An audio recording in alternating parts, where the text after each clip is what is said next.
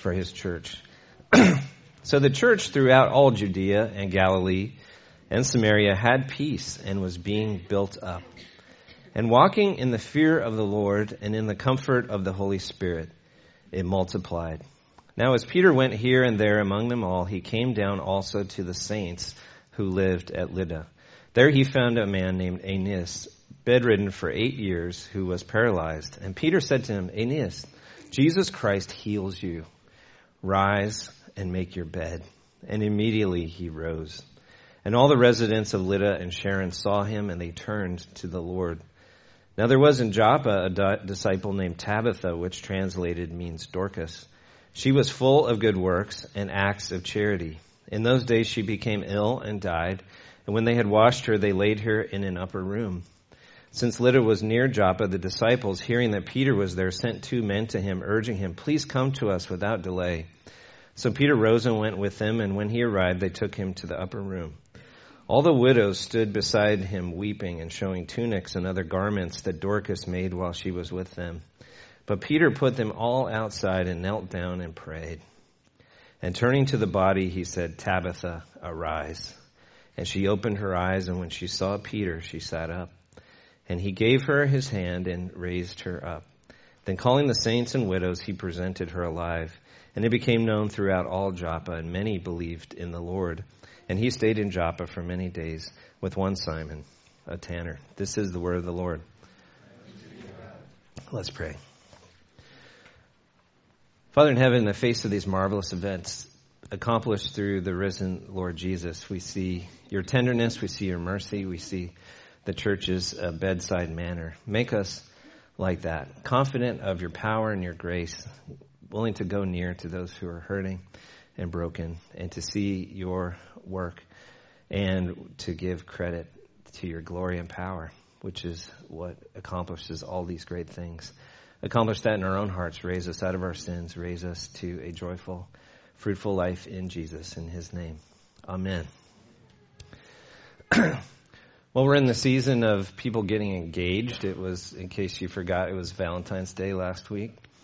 Uh, at the end of this message, we're going to hear uh, some uh, brothers and sisters uh, take vows uh, of living out their covenant of faith in Jesus Christ together uh, with us. And so it, it, had me thinking a lot about these vows that that uh, people um, take because their love uh, it can't just stay inside of them; it has to take shape, and it has to take shape as a lifestyle. And it, as we all know, the, those faithful words that are easier to say than to live. And I, I take you to be my husband or wife in sickness or in health, in want or in plenty, as both as, as long as we both shall live. And we see here the, the church of Jesus, which is described as a bride in the New Testament. We see that she is beautiful. She is radiant. She is blossoming under the love and the grace of Jesus, who is, is seated in, on a throne in heaven, but he's delivering all of his love and his riches and his grace into his people. And as we're going to see uh, throughout this passage, through his people so that people are blessed, people are encouraged, their lives are telling the story of God's rich mercy and power and grace. So look at verse 31. So the church throughout all Judea and Galilee and Samaria had peace and was being built up. So we see really, what is this saying about Jesus? It says Jesus is a church planter. Not only is Jesus interested in claiming individual people, but he's collecting a people. We just sang it as children of uh, the risen King, gathering children home. He's doing that. He doesn't just love touching you and then you and you and you. He wants to put you together, not in just the same room, but in this thing called the church, which is his body, through which he lives out his grace in the world. He lives it through you by changing you, transforming you, and flowing His grace through you. And this word, we, we just throw it around like an everyday word, but this is a beautiful word, the word church, ecclesia, called out and then gathered together. Because it doesn't mean people of common interest, common background. What does it mean? It means they are gathered under one hope. gathered under one Savior and under one King. And so that all that was going on in the, in the wonderful and numerous uh, conversions that we see in the early part of Acts, all of those lives are being collected into the church. And it's being built up. This is a beautiful word. Uh, the word uh, economics comes from the root of this. He's building his people. It, this word means it, like a house, like a household. He's fitting them together, and, and, and, and, truth be told, he's putting us uncomfortably close to one another uh, so that there can be both joy and friction and forgiveness and reconciliation. And we see that throughout uh, the book of Acts. Is that God is gathering a people, he's pressing them together, sometimes in the crucible of persecution, but in this case, in just the, the joy is bubbling up. God is blessing them, he's building up, and they are amazingly at peace with one another. And that's a miracle that only comes through uh, the gospel and the Prince of Peace. And they're walking in the fear of the Lord in the comfort of the Holy Spirit, which means God's at work in them. This isn't a social experiment. This is definitely not a social contract. This is a miracle where God is taking a multinational and a multi ethnic people and forming them into one body. So much so that one of the early church fathers said, Christians are a third race. We can't figure them out. They're not Romans, they're not Greeks, they're not Jews, they're not from any of the nations. They're from everywhere, but they're from nowhere. They're from the gospel. Jesus has happened to these people, and therefore they are being bound together in love. And it doesn't just add people to this church. What happens to the church? It multiplies. That this gospel, as it gets hold of individuals, it starts to flow into other lives, and those people are called to the same hope, and they go, Oh, wow, He'll forgive me. Yeah. Do you believe it? Yeah, I do. And so people are multiplied, not just added. And, and the influence of each individual Christian, we're going to see, cannot be underestimated. The stories that God wants to write out of your little story are still being told. And we're reading some of them right here. Of little lives, as, as uh, Francis Schaeffer, who once stood at this pulpit, said, there are no little people we're going to hear people name just a paralytic guy that normally in most of Acts could just be guy, oh yeah, that guy at the gate. You know him. He's given a name. His, his, his, the name his mom gave him. Peter calls and calls him to be healed. So our names matter, our stories matter, and God is writing his gospel story out of our stories. So much so that this was prophesied in Isaiah 55 that God's word would do this, that it would create a joyful people and a fruitful people, and the whole earth and actually the whole creation would feel it and join in the celebration. One of my sons read this in class and he says, Can we read this for devotions? And so he read these verses from Isaiah 55. For as the rain and the snow come down from heaven, and do not return there but water the earth, making it bring forth and sprout, giving seed to the sower and bread to the eater, so shall my word be that goes out from my mouth. It shall not return to me empty, but it shall accomplish that which I purpose, and shall succeed in the thing for which I sent it. For you shall go out in joy and be led forth in peace. The mountains and the hills before you shall break forth into singing, and all the trees of the field shall clap their hands. Instead of the thorn shall come up the cypress, instead of the brier shall come up the myrtle, and it shall make a name for the Lord, an everlasting sign that shall not be cut off. So even as this church was unified, and to use an old Puritan word, vivified, and then on mission, this thing is growing and it has life. But we're going to see in a minute that this joy is not the joy of the Super Bowl party and the Eagles winning and high fiving and, and grown men crying and, and hugging each other. It's a different kind of joy. It's a joy that walks amidst the thorn bushes and sees that God causes blooms to grow there right in the valley of the shadow of death, right in the place of suffering and pain and alienation, God is bringing his joy. So think about, we see in this passage, Peter is now on the road.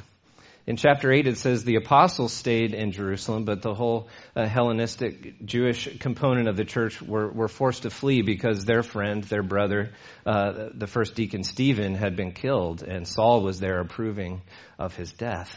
But now, think about it. Um, some of you with small children, once they start walking, You're like, wow, we're in a whole new uh, zone now. I don't have to carry them everywhere. But it's like, yeah, but they're about the height of the outlets, and and so it gets a lot more exciting. But it, but there's certain things that are like, we don't have to do that anymore.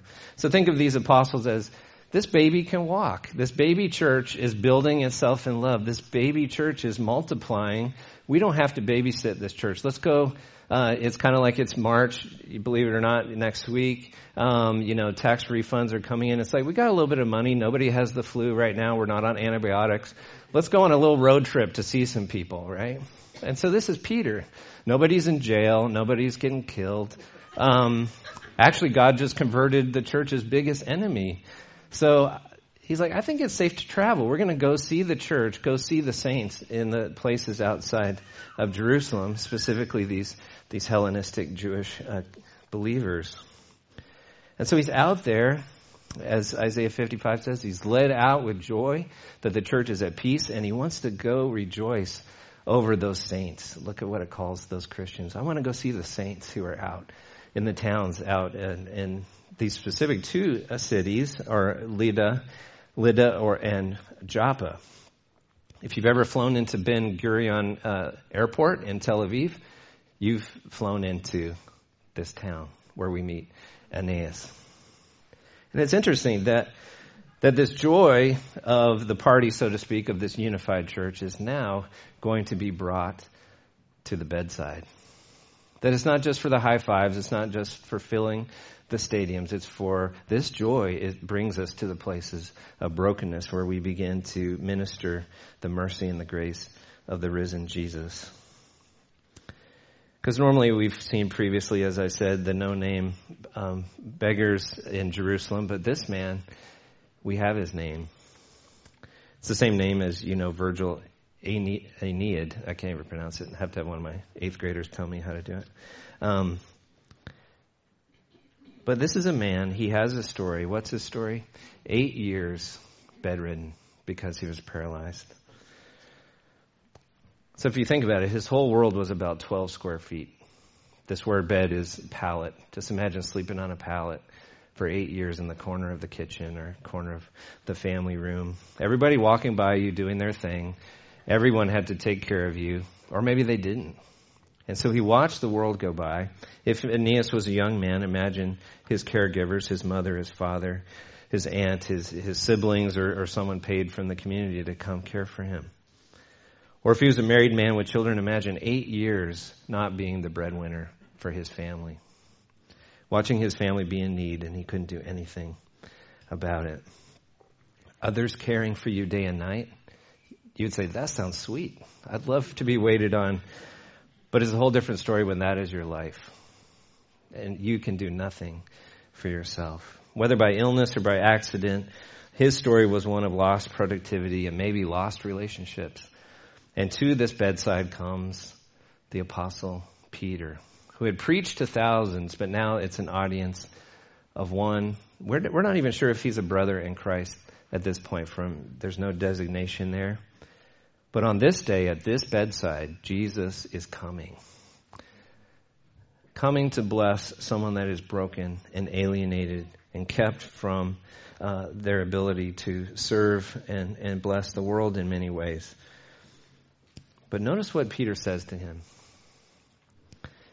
Jesus Christ, Aeneas, Jesus Christ heals you. Present tense verb. You might say, well, he could have said, has healed you, and I'm just delivering you the news, so get up, right? Um, you might expect Peter to ask, do you want to be healed? Would Jesus actually ask that sometimes? And some of you would say, duh, yes. Uh, eight years uh, paralyzed, I would want to be healed. What? But what does he say?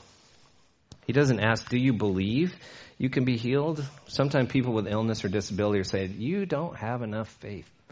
That's why you haven't been healed. It's not only being disabled that you're also then disheartened. Well, I just can't muster up enough faith for my miracle. It's got my name on it, but I can't reach into heaven and grab it. But what does Peter say? He declares it. Jesus Christ heals you. But what came immediately after was a command, or, or more like an invitation, to Aeneas to ironically and maybe you might think cruelly to act on that truth. Because what does he say? Get up and make your bed. And all the moms in the room said, Yeah, I've been saying that a lot. Um, it doesn't happen. I wish I had the power to make, make that happen, right? It seems to be a mockery of him. No, this bed is my world. I'm confined to it. But look at what Peter is placing in front of Aeneas. Jesus Christ heals you. Are you going to act on that belief? Do you believe that he can? If you do, get up. And what does it say next? He got up. And everything changed, not only for Aeneas, but also the town. It says they see Aeneas walking around, and it says many turned, what? To the Lord. And what's so weird as a preacher and a, and a Bible scholar to look at this is you would expect Peter to make the most of this situation. Jesus Christ has healed this man. Let me tell you about him. We don't have any sermon here. We don't have any extended explanation. What does it mean? Well, one of the things that I think it means is that Aeneas was going to be the preacher of the news. But only by telling the simple truth Jesus Christ healed me. That's all I know. I'm walking, Jesus Christ healed me. If you want to know more, talk to this guy, right? And so he was walking around. He was a living testimony of God's healing and gracious power. But this makes us a little nervous. You'd say, well, is this passage teaching us a, uh, recipe for healing. You just go into places and say, Jesus Christ heals you. Because it's that simple. And what we have here is mostly data and not very much interpretation other than Jesus Christ healed him and he's walking. But as Reformation Christians who live by the principle that Scripture interprets Scripture, we have to think about what should we make of this miracle? What is the purpose of it and, and how normal is this and what's the normal operation of, of God at work in the world? And the writer of Hebrews says this in chapter 2, verse 3 and 4, where he talks about salvation and, and the role of miracles and miraculous signs. He says, How shall we escape if we neglect such a great salvation? It was declared at first by the Lord, and it was attested to us by those who heard. So he's talking about the ministry of Jesus, who both was a speaker and a healer. Now, if Jesus was just a healer, we might be tempted to just set up healing services or healing centers and call it Jesus the Healer, Inc., right? Come and be healed because Jesus is the healer. But what is it saying here? It says Jesus was declaring the kingdom of God, that he was not only wanting to address the physical ailments of people, but the greatest ailment of every person, which is the sin that alienates us from God and ourselves and creation and the whole world. And that has brought us the death and the damage and the disability that, that we experience. We're in a broken world because we broke it because of our sin. So going on, he says, while God also bore witness to this message of salvation that came through Jesus, his words and his deeds, God also bore witness by signs and various miracles and by gifts of the Holy Spirit distributed according to his will. So why does God heal? What is, what's it supposed to do? Well, God's power and mercy are revealed definitely in this healing of Aeneas. Demonstrations of his power like this, we could say, stay with me here, make God believable. Meaning his supernatural shows of power and mercy break up hard ground that say, does God ever do anything anymore? Is it just this material world and this broken world is all that there is? That it begins to till up the ground so that the seed of the word can then fall on these hearts and they can hear the good news. Not just that Jesus Christ heals you, but that Jesus Christ heals all of you and actually all of creation. He's addressing not only the broken fruits of, of sin, which is disease and death and, and alienation, but he's actually tackling the very root. He's bringing people back to God and uniting them with himself. And so this is the, the word and the sign and the power is pointing us to the word, which is able to make God known to us. That this powerful God has come near to us in the humility and the humiliation of Jesus to forgive our sins and to heal all kinds of things now, even as he will heal and even judge all things when he returns. Remember, Jesus healed someone, and before he healed them, he said, Your sins are forgiven you.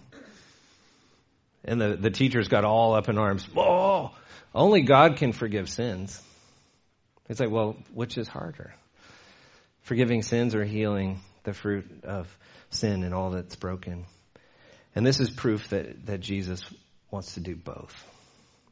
He's showing his power to point us to the Word, that he has come to make God known to us and salvation personal in each of our lives, whether or not our bodies are made new. So if salvation is reconciling us to himself, then he is able to also overcome the f- fruits of that sin and death. He has the power to do it. And what's the proof of that? That he can? The resurrection of Jesus from the dead. So Luke does something that he loves to do. He likes to include stories of people from the whole spectrum of life. Here we have a man bedridden uh, for eight years, and the next story, the next bedside, is actually when it was too late, when someone had passed away, uh, believing in Jesus. And so the second bedside we see as we close is that of a woman named Dorcas which doesn't sound like a compliment, but it's actually a beautiful word. In Hebrew, it means gazelle. This is a word most often used in the Song of Solomon for the beloved of, of the king.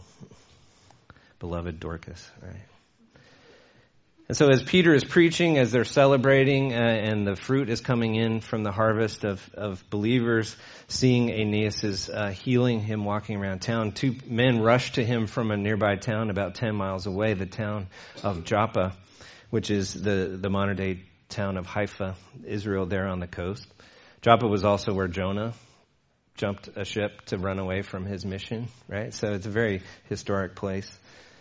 But this was a very historic woman. Her name is Beautiful Gazelle. But the most beautiful thing about her, what is it? Her good deeds. It says she was rich in almsgiving and in mercy. So that all around her were a, group of widows who were, you might think of it as a woman owned business. It might have been a knitting circle. But do you notice that they introduced themselves to Peter by doing what?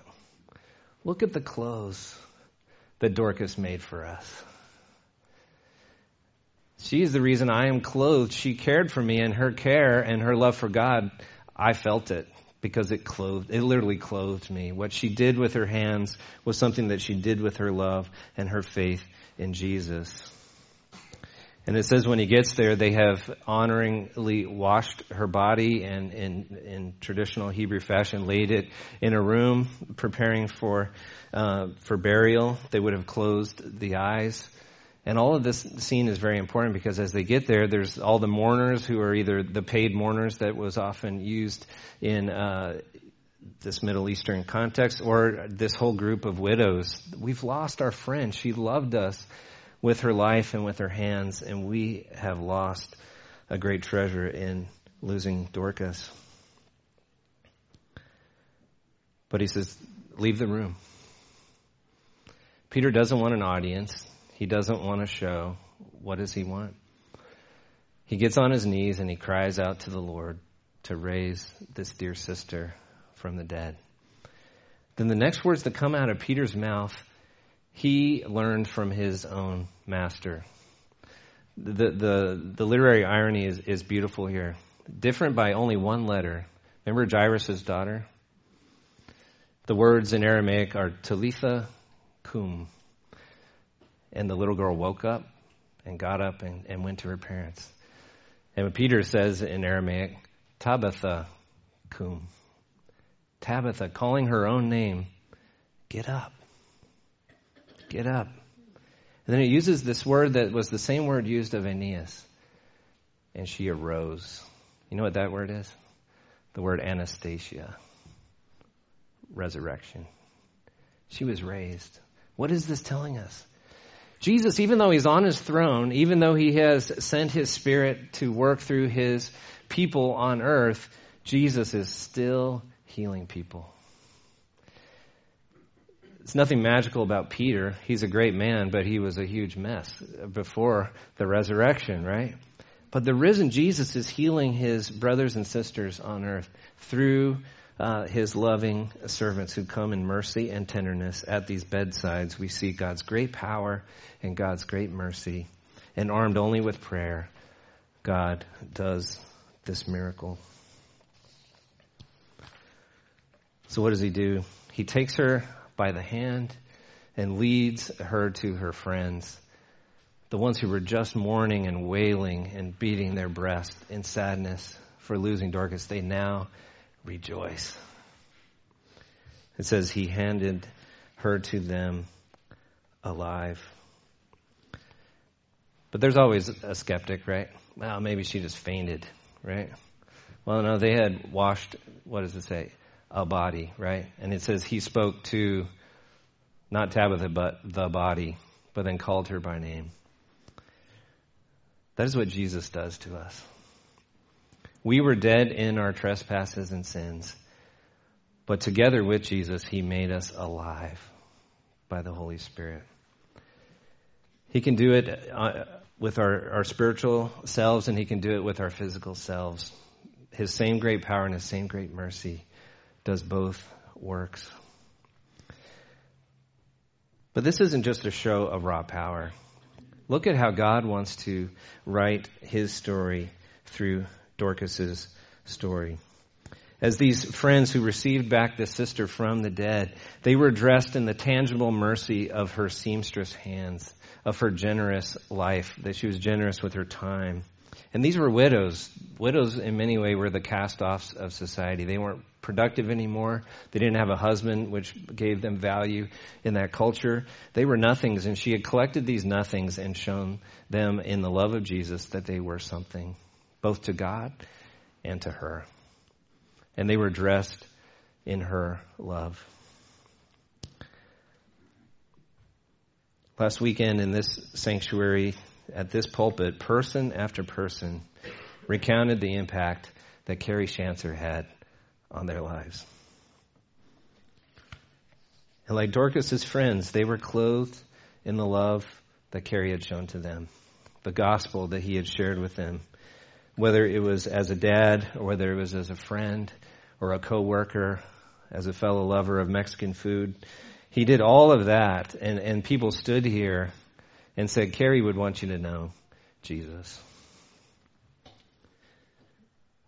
So his life and Dorcas's life, our lives show the beauty of Christ. It's not about us. You could say he commandeers our lives so that others might be clothed, others might be loved, others might be healed by the rich mercy of Jesus. So if our faith is in Jesus, we will join Carrie on our own graduation day as we go from this life to the next, or on the great resurrection day where all must then stand before this risen Jesus and know him either as Savior or as Judge.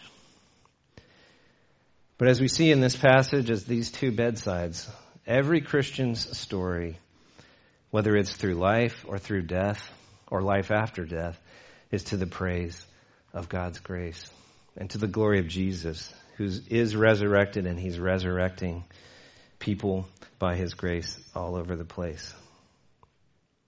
So it says, all after um, Dorcas is raised, all in Joppa heard, and many believed. So Joppa was the port town from which Jonah sailed.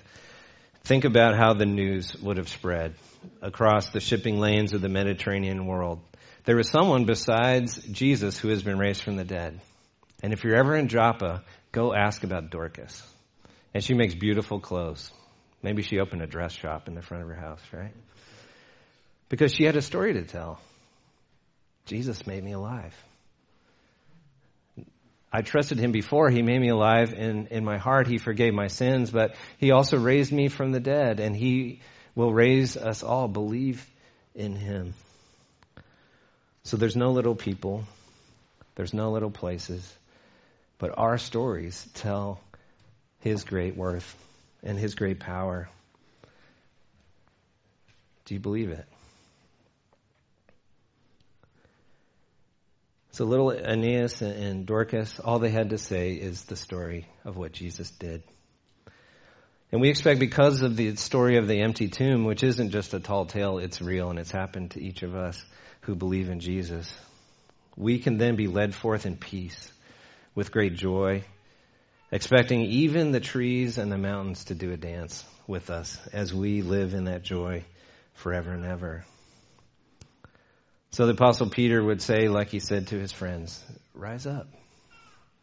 Rise up, church.